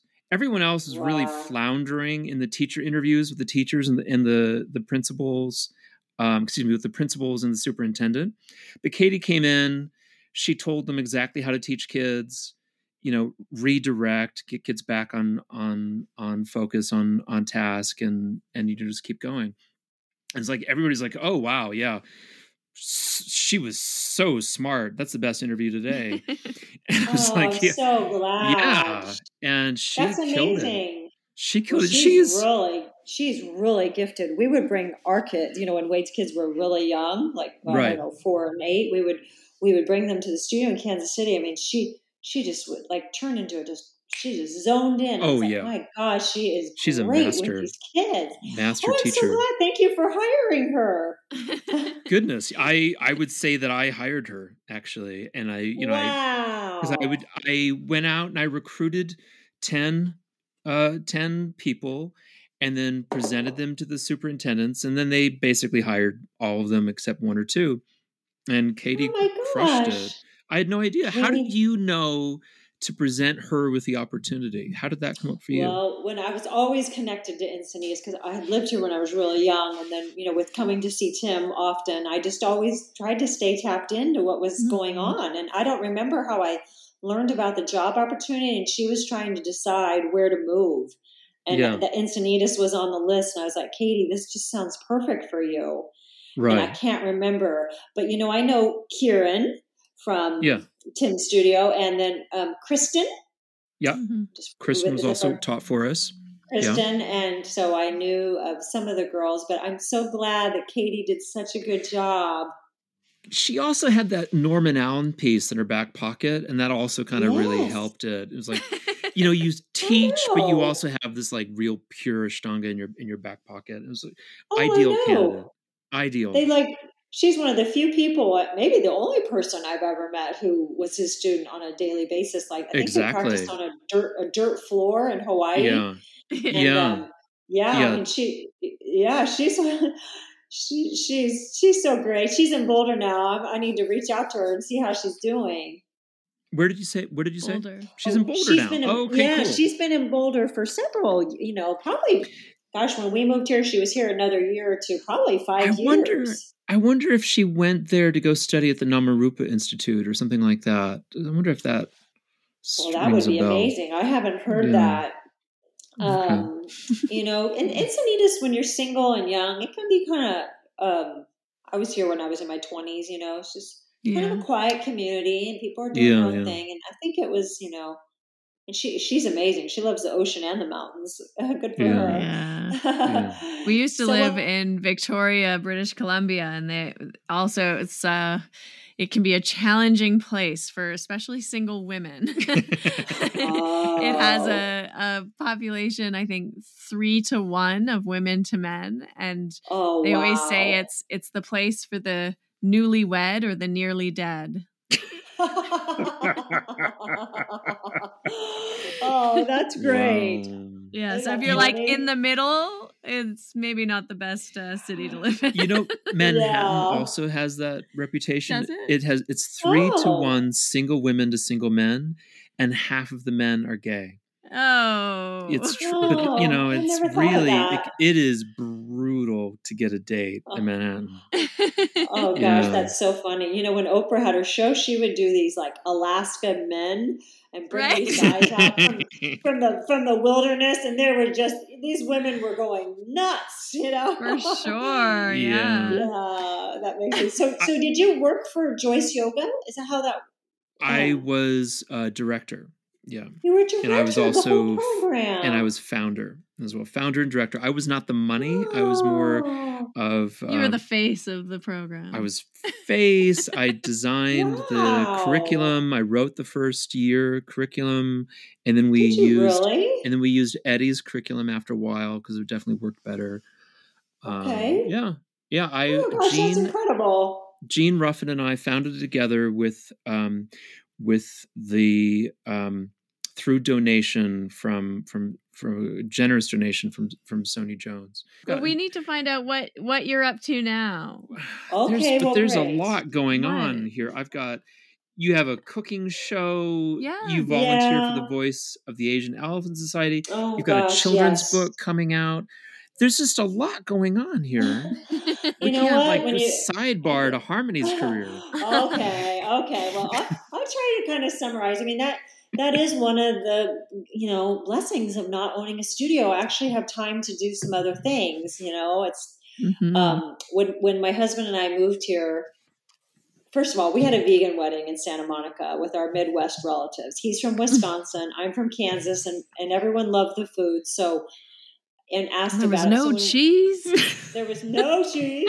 There was no buttercream frosting on the cake. Oh was my all- goodness.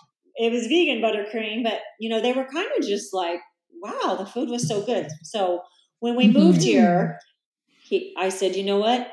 They just don't know what we eat. If we show them what we eat, I think it could help people, you know? Mm. Mhm. And so it wasn't like, oh, I want to be a YouTuber, you know?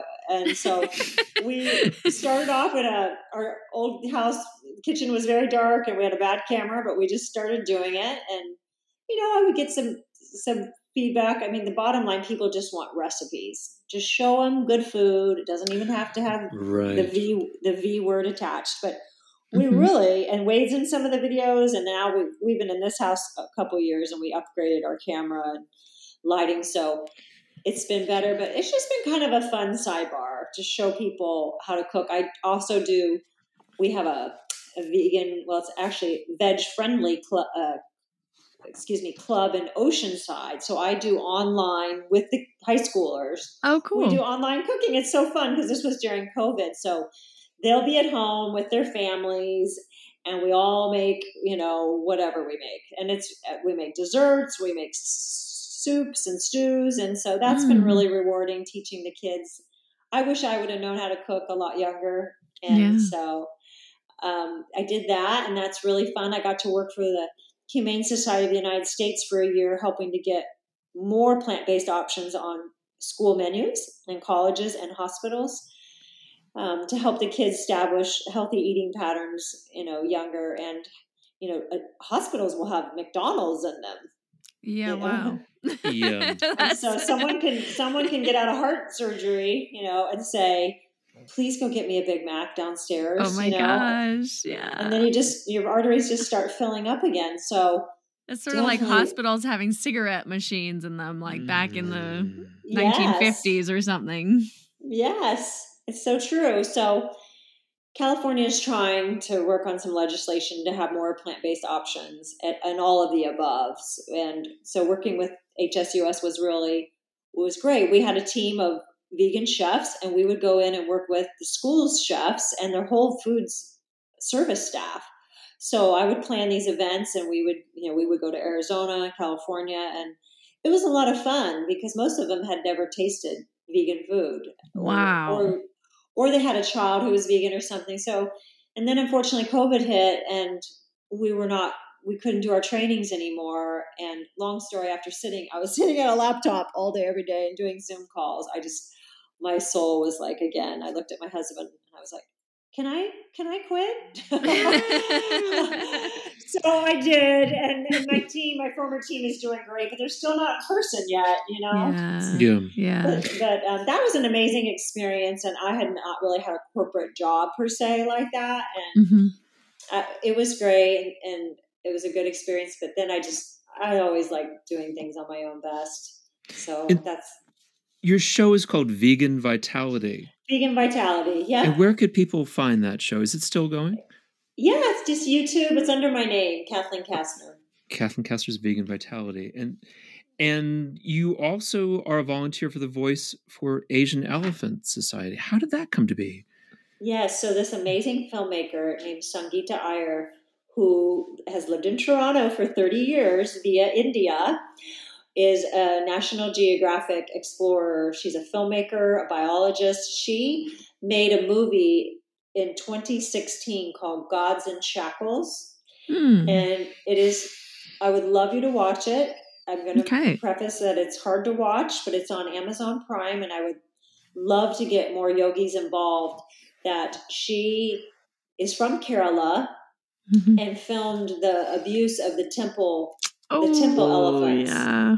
Yeah, Mm. they're they are shackled and they are paraded in the they sit in the hot sun all day with fireworks lit off right behind them. I mean, it's it's a really hard movie to watch. So I see this. She comes here and I see the film. My head's in my lap, you know, and I'm like, Yeah. oh my god, we got to do something. So that led me. First, I went. There's no. She doesn't have a sanctuary in India, so she was modeling what she wants to have in Thailand. So I went to the Elephant Nature Park with my husband, and Lek Chailert started an amazing sanctuary there in Chiang Mai that's been there for 20 years. Yeah, I've been there.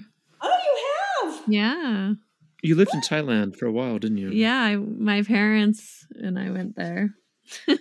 oh, isn't it the best? Yeah, many many moons ago. I think like 2004 Yeah. 5 maybe 2005, but yeah, Oh, it's, it's so- beautiful. We we actually spent a week three hours north of the park. There's a Mm. program called Journey into Freedom where you just kind of it's very primitive, but you the elephants up there, there were only five at the time, are not injured or abused. They're not blind. They they live naturally with their Yeah. mahout. And so each day our guide would take us out in the forest to, to interact with the elephants in their natural environment. Mhm. And then the last night we went and spent the night at the park, and you know that has like you know 500 cats, 600 dogs, a lot of them Wow. disabled, and there's farm animals, and then all the elephants. So uh, my goal is to go back and, and bring Wade's kids and go to the park and stay for a week. And all the food was vegan because Lek Chailert, the owner, is vegan, Mm. and that was incredible. But Yeah. back to Gods in Shackles. So Sangeeta has just released a book with Hay House India and Hay House Carlsbad by the same name, Gods in Shackles. Louise Hay's publication. Yes. Yeah. Yes, I do Louise, remember, your remember Louise girlfriend. Hay well. and so we're just thrilled. It's on the best-selling uh, bestsellers list in India right now. Oh, amazing. which it goes into much more detail about what's happening to i mean they're you know they're cap they're taken from the wild and shackled and they they beat them into submission it's it's Mm. pretty horrific so she's trying to get laws passed and she started this nonprofit voice for asian elephant society and i'm helping her to raise awareness and funds she's implemented some great programs already to help the human elephant conflict. It's just, for one thing, I know this sounds crazy, but they can't see each other. Like it'll be so dark that the mm-hmm. they'll collide. And so she started a flashlight program where every member of the family gets a flashlight. And so that's that has helped a ton.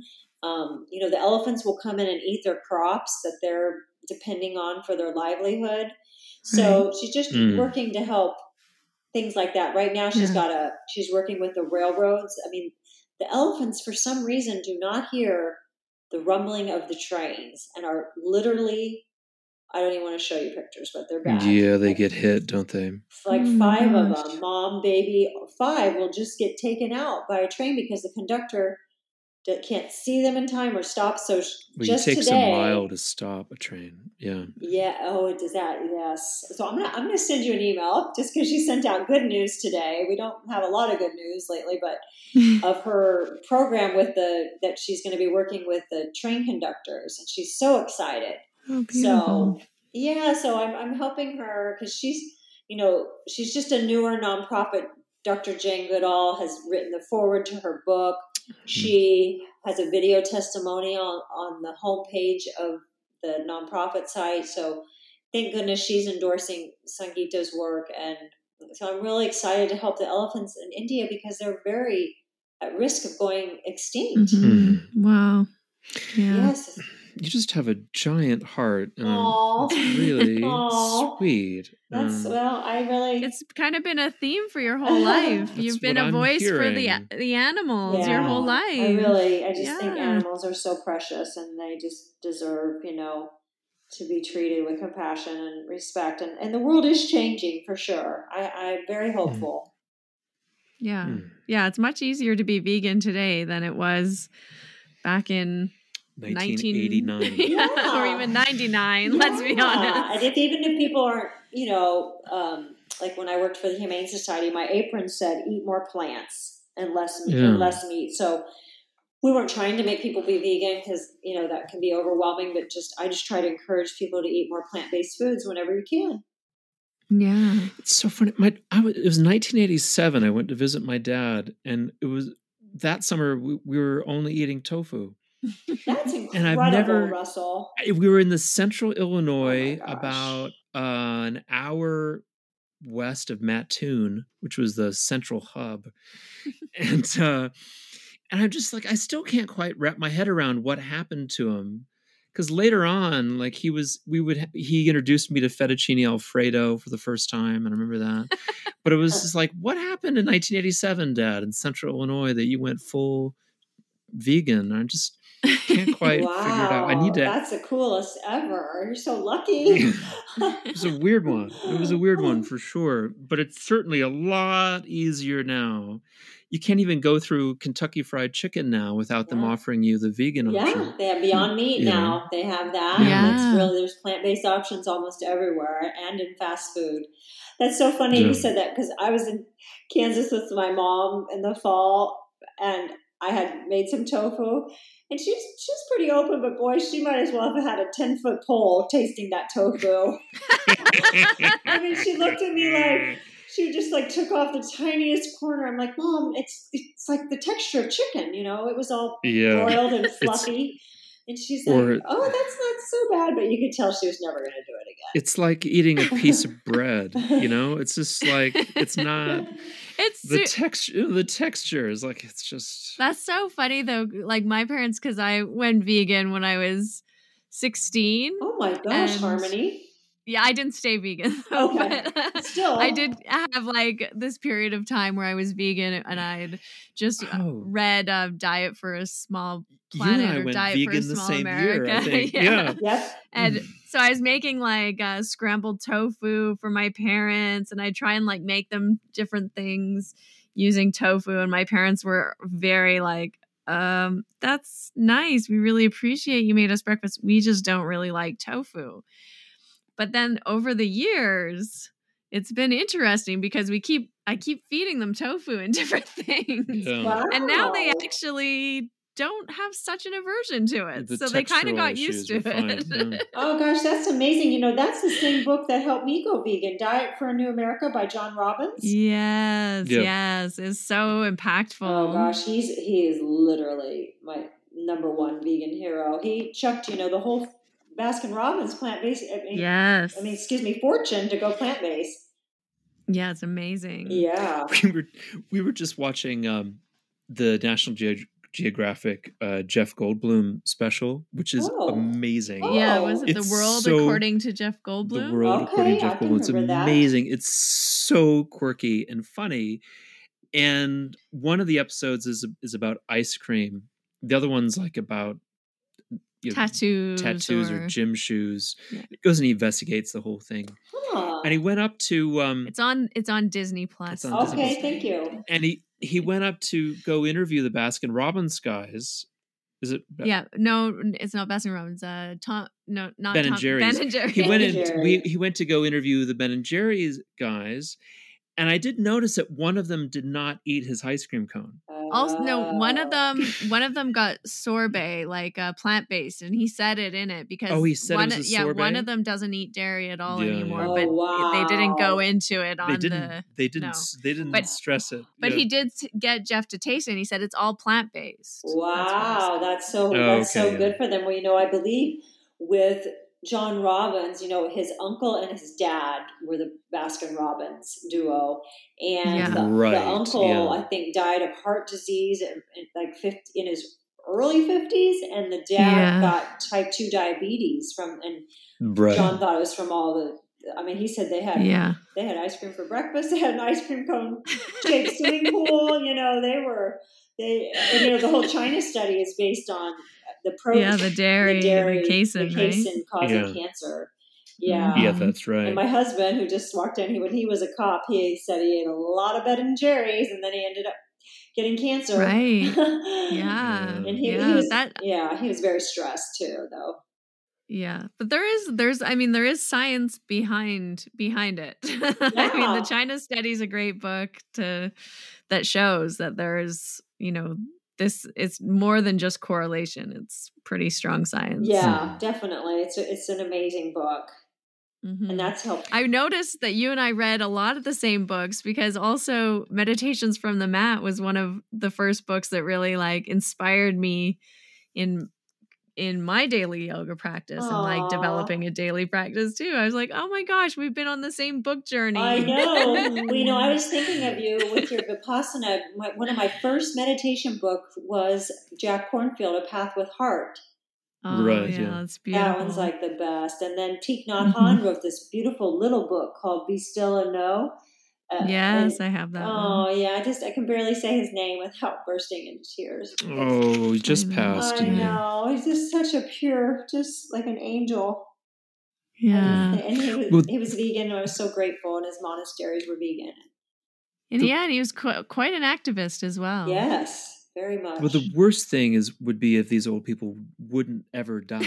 it's That would be the actual worst if they just kept going. I mean, so we don't want that I that mean, he either. really he I had heard he had had a stroke and hadn't been able to talk for the last few years. oh, is that right? Yeah. Yeah, I That's he, not so I think he nice, is was it? in in a pleasant, maybe like a little bit of a suffering state. Yeah. Yeah. Yeah. If you follow on Instagram, if you go to Plum Village, yesterday they were carrying his ashes. It was so profound. Oh Hmm. wow! Yeah, it's really. He, but he's, you know, there's that documentary called Walk with Me about Mhm. Plum Village, and he, you know, he was like, I, I will always be with you. You know, it's so sweet. Aw. Yeah, and the little kids are like, Tay, Tay is with me. Tay is in the clouds. yeah. D- David. Lynch made that film, right? Fire Walk with Me, and then there was the Oh. Laura Palmer was, uh, was- No, Oh. was- that's she was in Plum Village. Oh no, gosh. that's not And it. Bob, right? yeah, Bob was a major figure at the village. No, that's the other one. Well, maybe you could tell us about your new book. Okay. Thank, thank you. so I know. So this is completely a shift for me because I've never had children, but I had. I'm a I am a bona fide crazy cat lady. I love cats. I volunteer at my animal shelter in the cat room with the other crazy cat ladies, and so I've been really blessed to have amazing cats. But I had two brother cats, Julian and Oliver, and they I got them when they were rescued off the street. Some beautiful woman brought them to my vet, and I had they lived to be 17 and 20. My Oliver just passed last year, and so we were like the three amigos. This is pre Wade, you know. We, we you know, um, even before I owned my yoga studio, so they were like my best friends and soulmates. So when Oliver passed, I was very distraught, and I just decided, you know what, I I'm going to write a book about my boys. And so it's called Karma Cats to the Rescue, and they are little superhero cats. That's amazing. and they help other animals in need. So it's very, it's very fun. It's like it's a long story. I had to rewrite it, change illustrators, but I have an amazing illustrator in Vietnam, and hmm. she is just she is just knocking it out of the park. It's like a little Pixar, Pixar cats, you know, and she's just doing such a uh-huh. great job. So.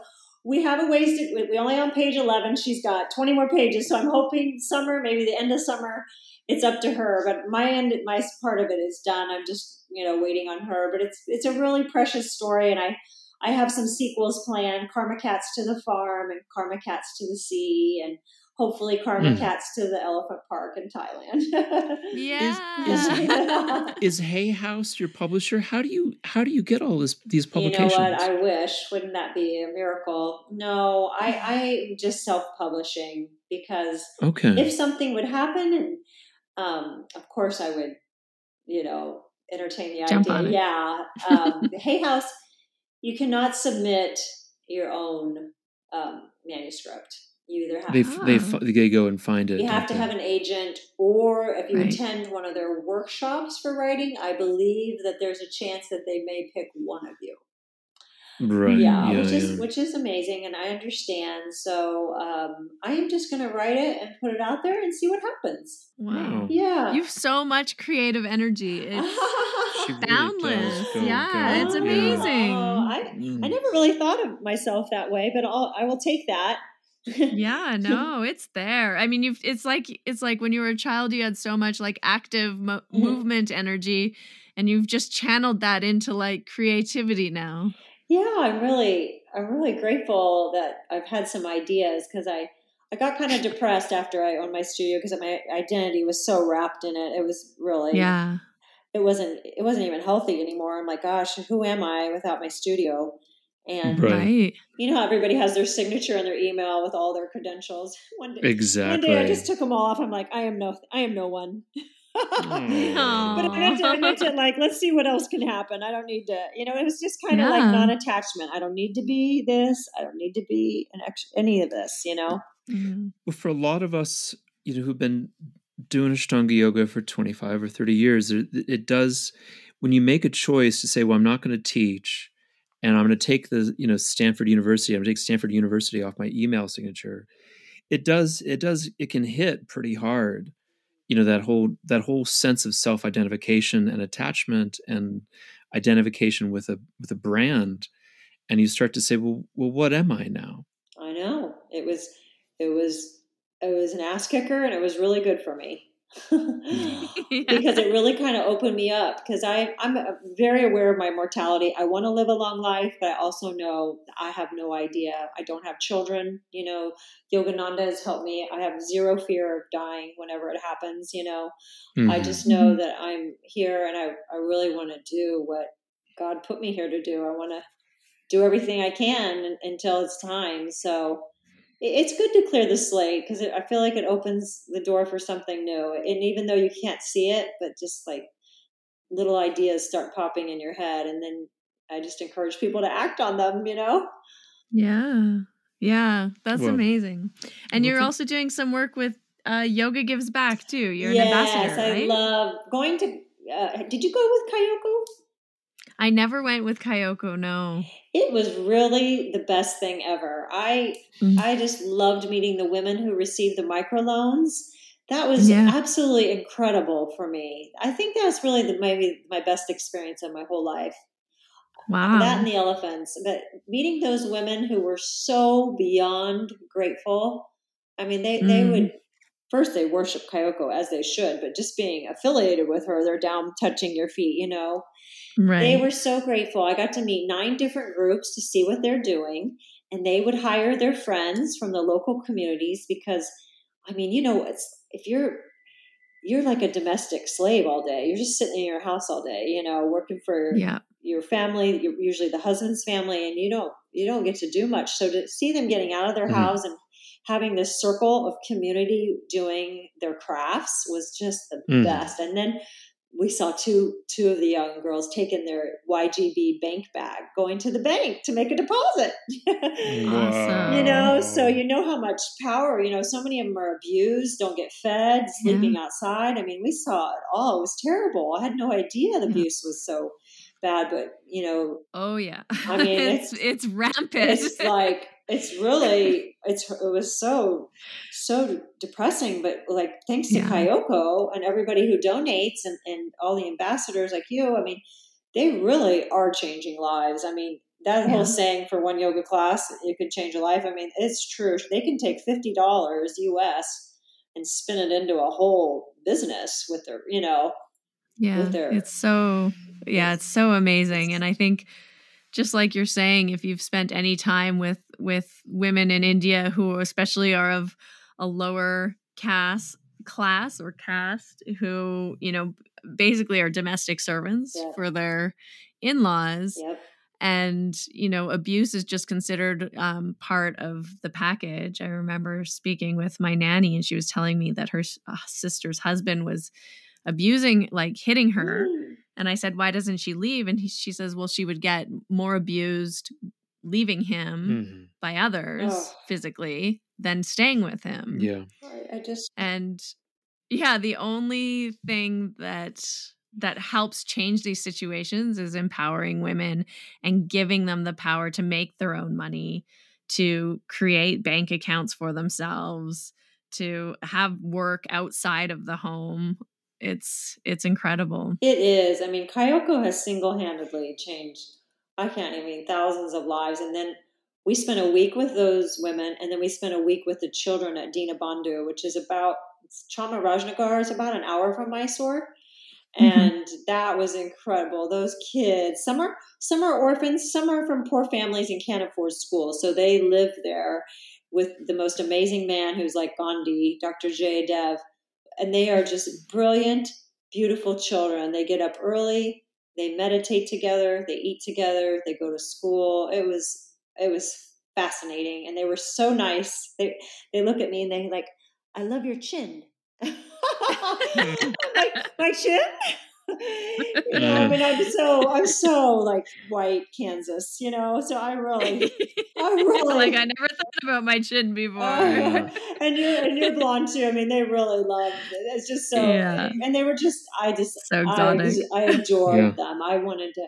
You can ask Wade. I always wanted to adopt like an eight year old girl from India, and mm-hmm. I had mm-hmm. my eye on a few. And Wade's like, she has parents yeah, yeah.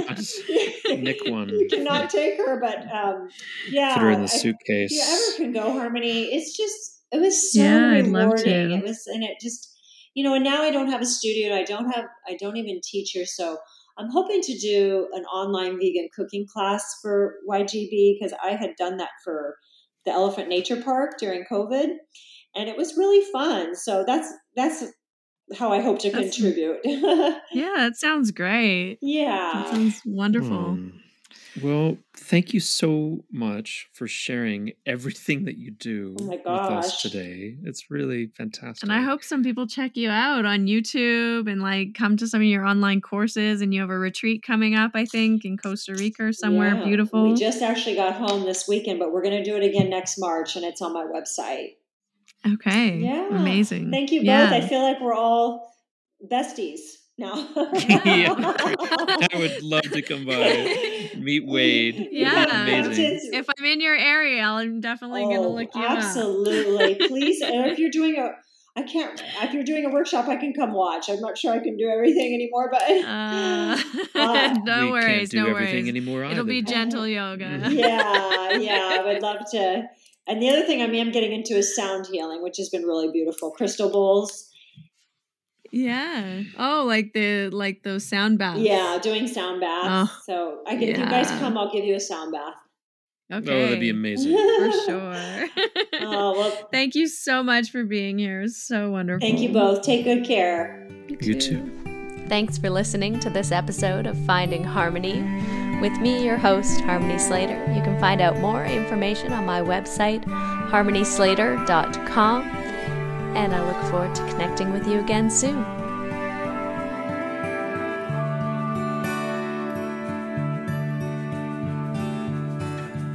Standing in eternity's shadow, watching the breaking waves, there's a heart soil.